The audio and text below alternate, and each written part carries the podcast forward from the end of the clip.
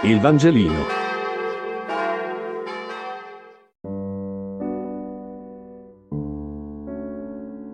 Mercoledì 14 ottobre. Luca 23, 28, 31. Lettura del Vangelo secondo Luca. In quel tempo, il Signore Gesù, voltandosi verso di loro, disse, Figlie di Gerusalemme, non piangete su di me, ma piangete su voi stesse e sui vostri figli.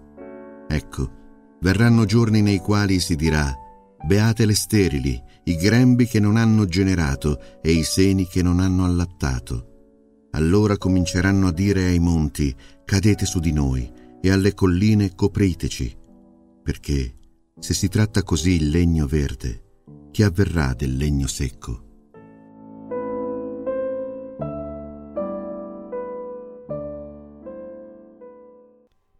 Gesù sta portando la croce verso il Calvario e incontra un gruppo di donne.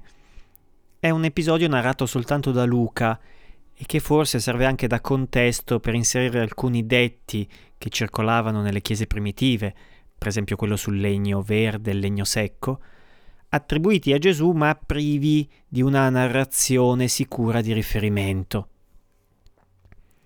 Il momento precisamente è quello in cui Gesù esce dalla città portando la croce e questo momento richiama il momento in cui Gesù era entrato nella città di Gerusalemme. Qui, come allora, Gesù aveva evocato la triste sorte che spetterà a Gerusalemme che non ha accolto la verità. Allora, quando appunto stava per entrare nella città santa per l'ultima volta, Gesù dice Gerusalemme, per te verranno giorni in cui i tuoi nemici ti circonderanno di trincee, ti assedieranno e ti stringeranno da ogni parte.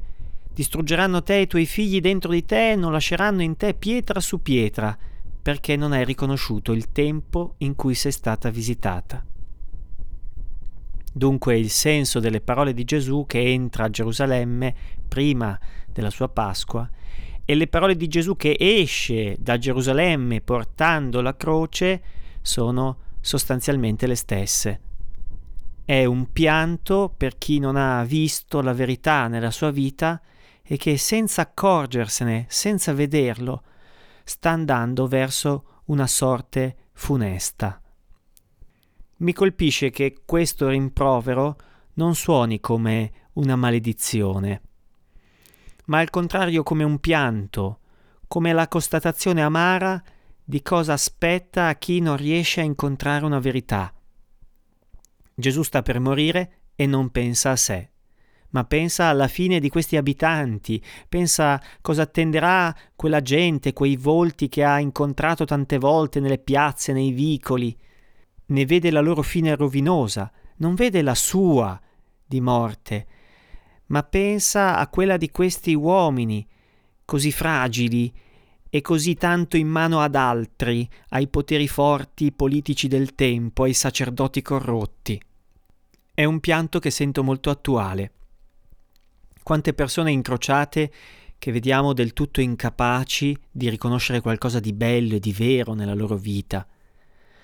Quante vite che mi sono apparse manipolate dal peggio della nostra società, quanti ragazzi col cervello risucchiato in cose che non valgono nulla e appunto manipolati da questa società dei consumi, quanta gente schiava di se stessa.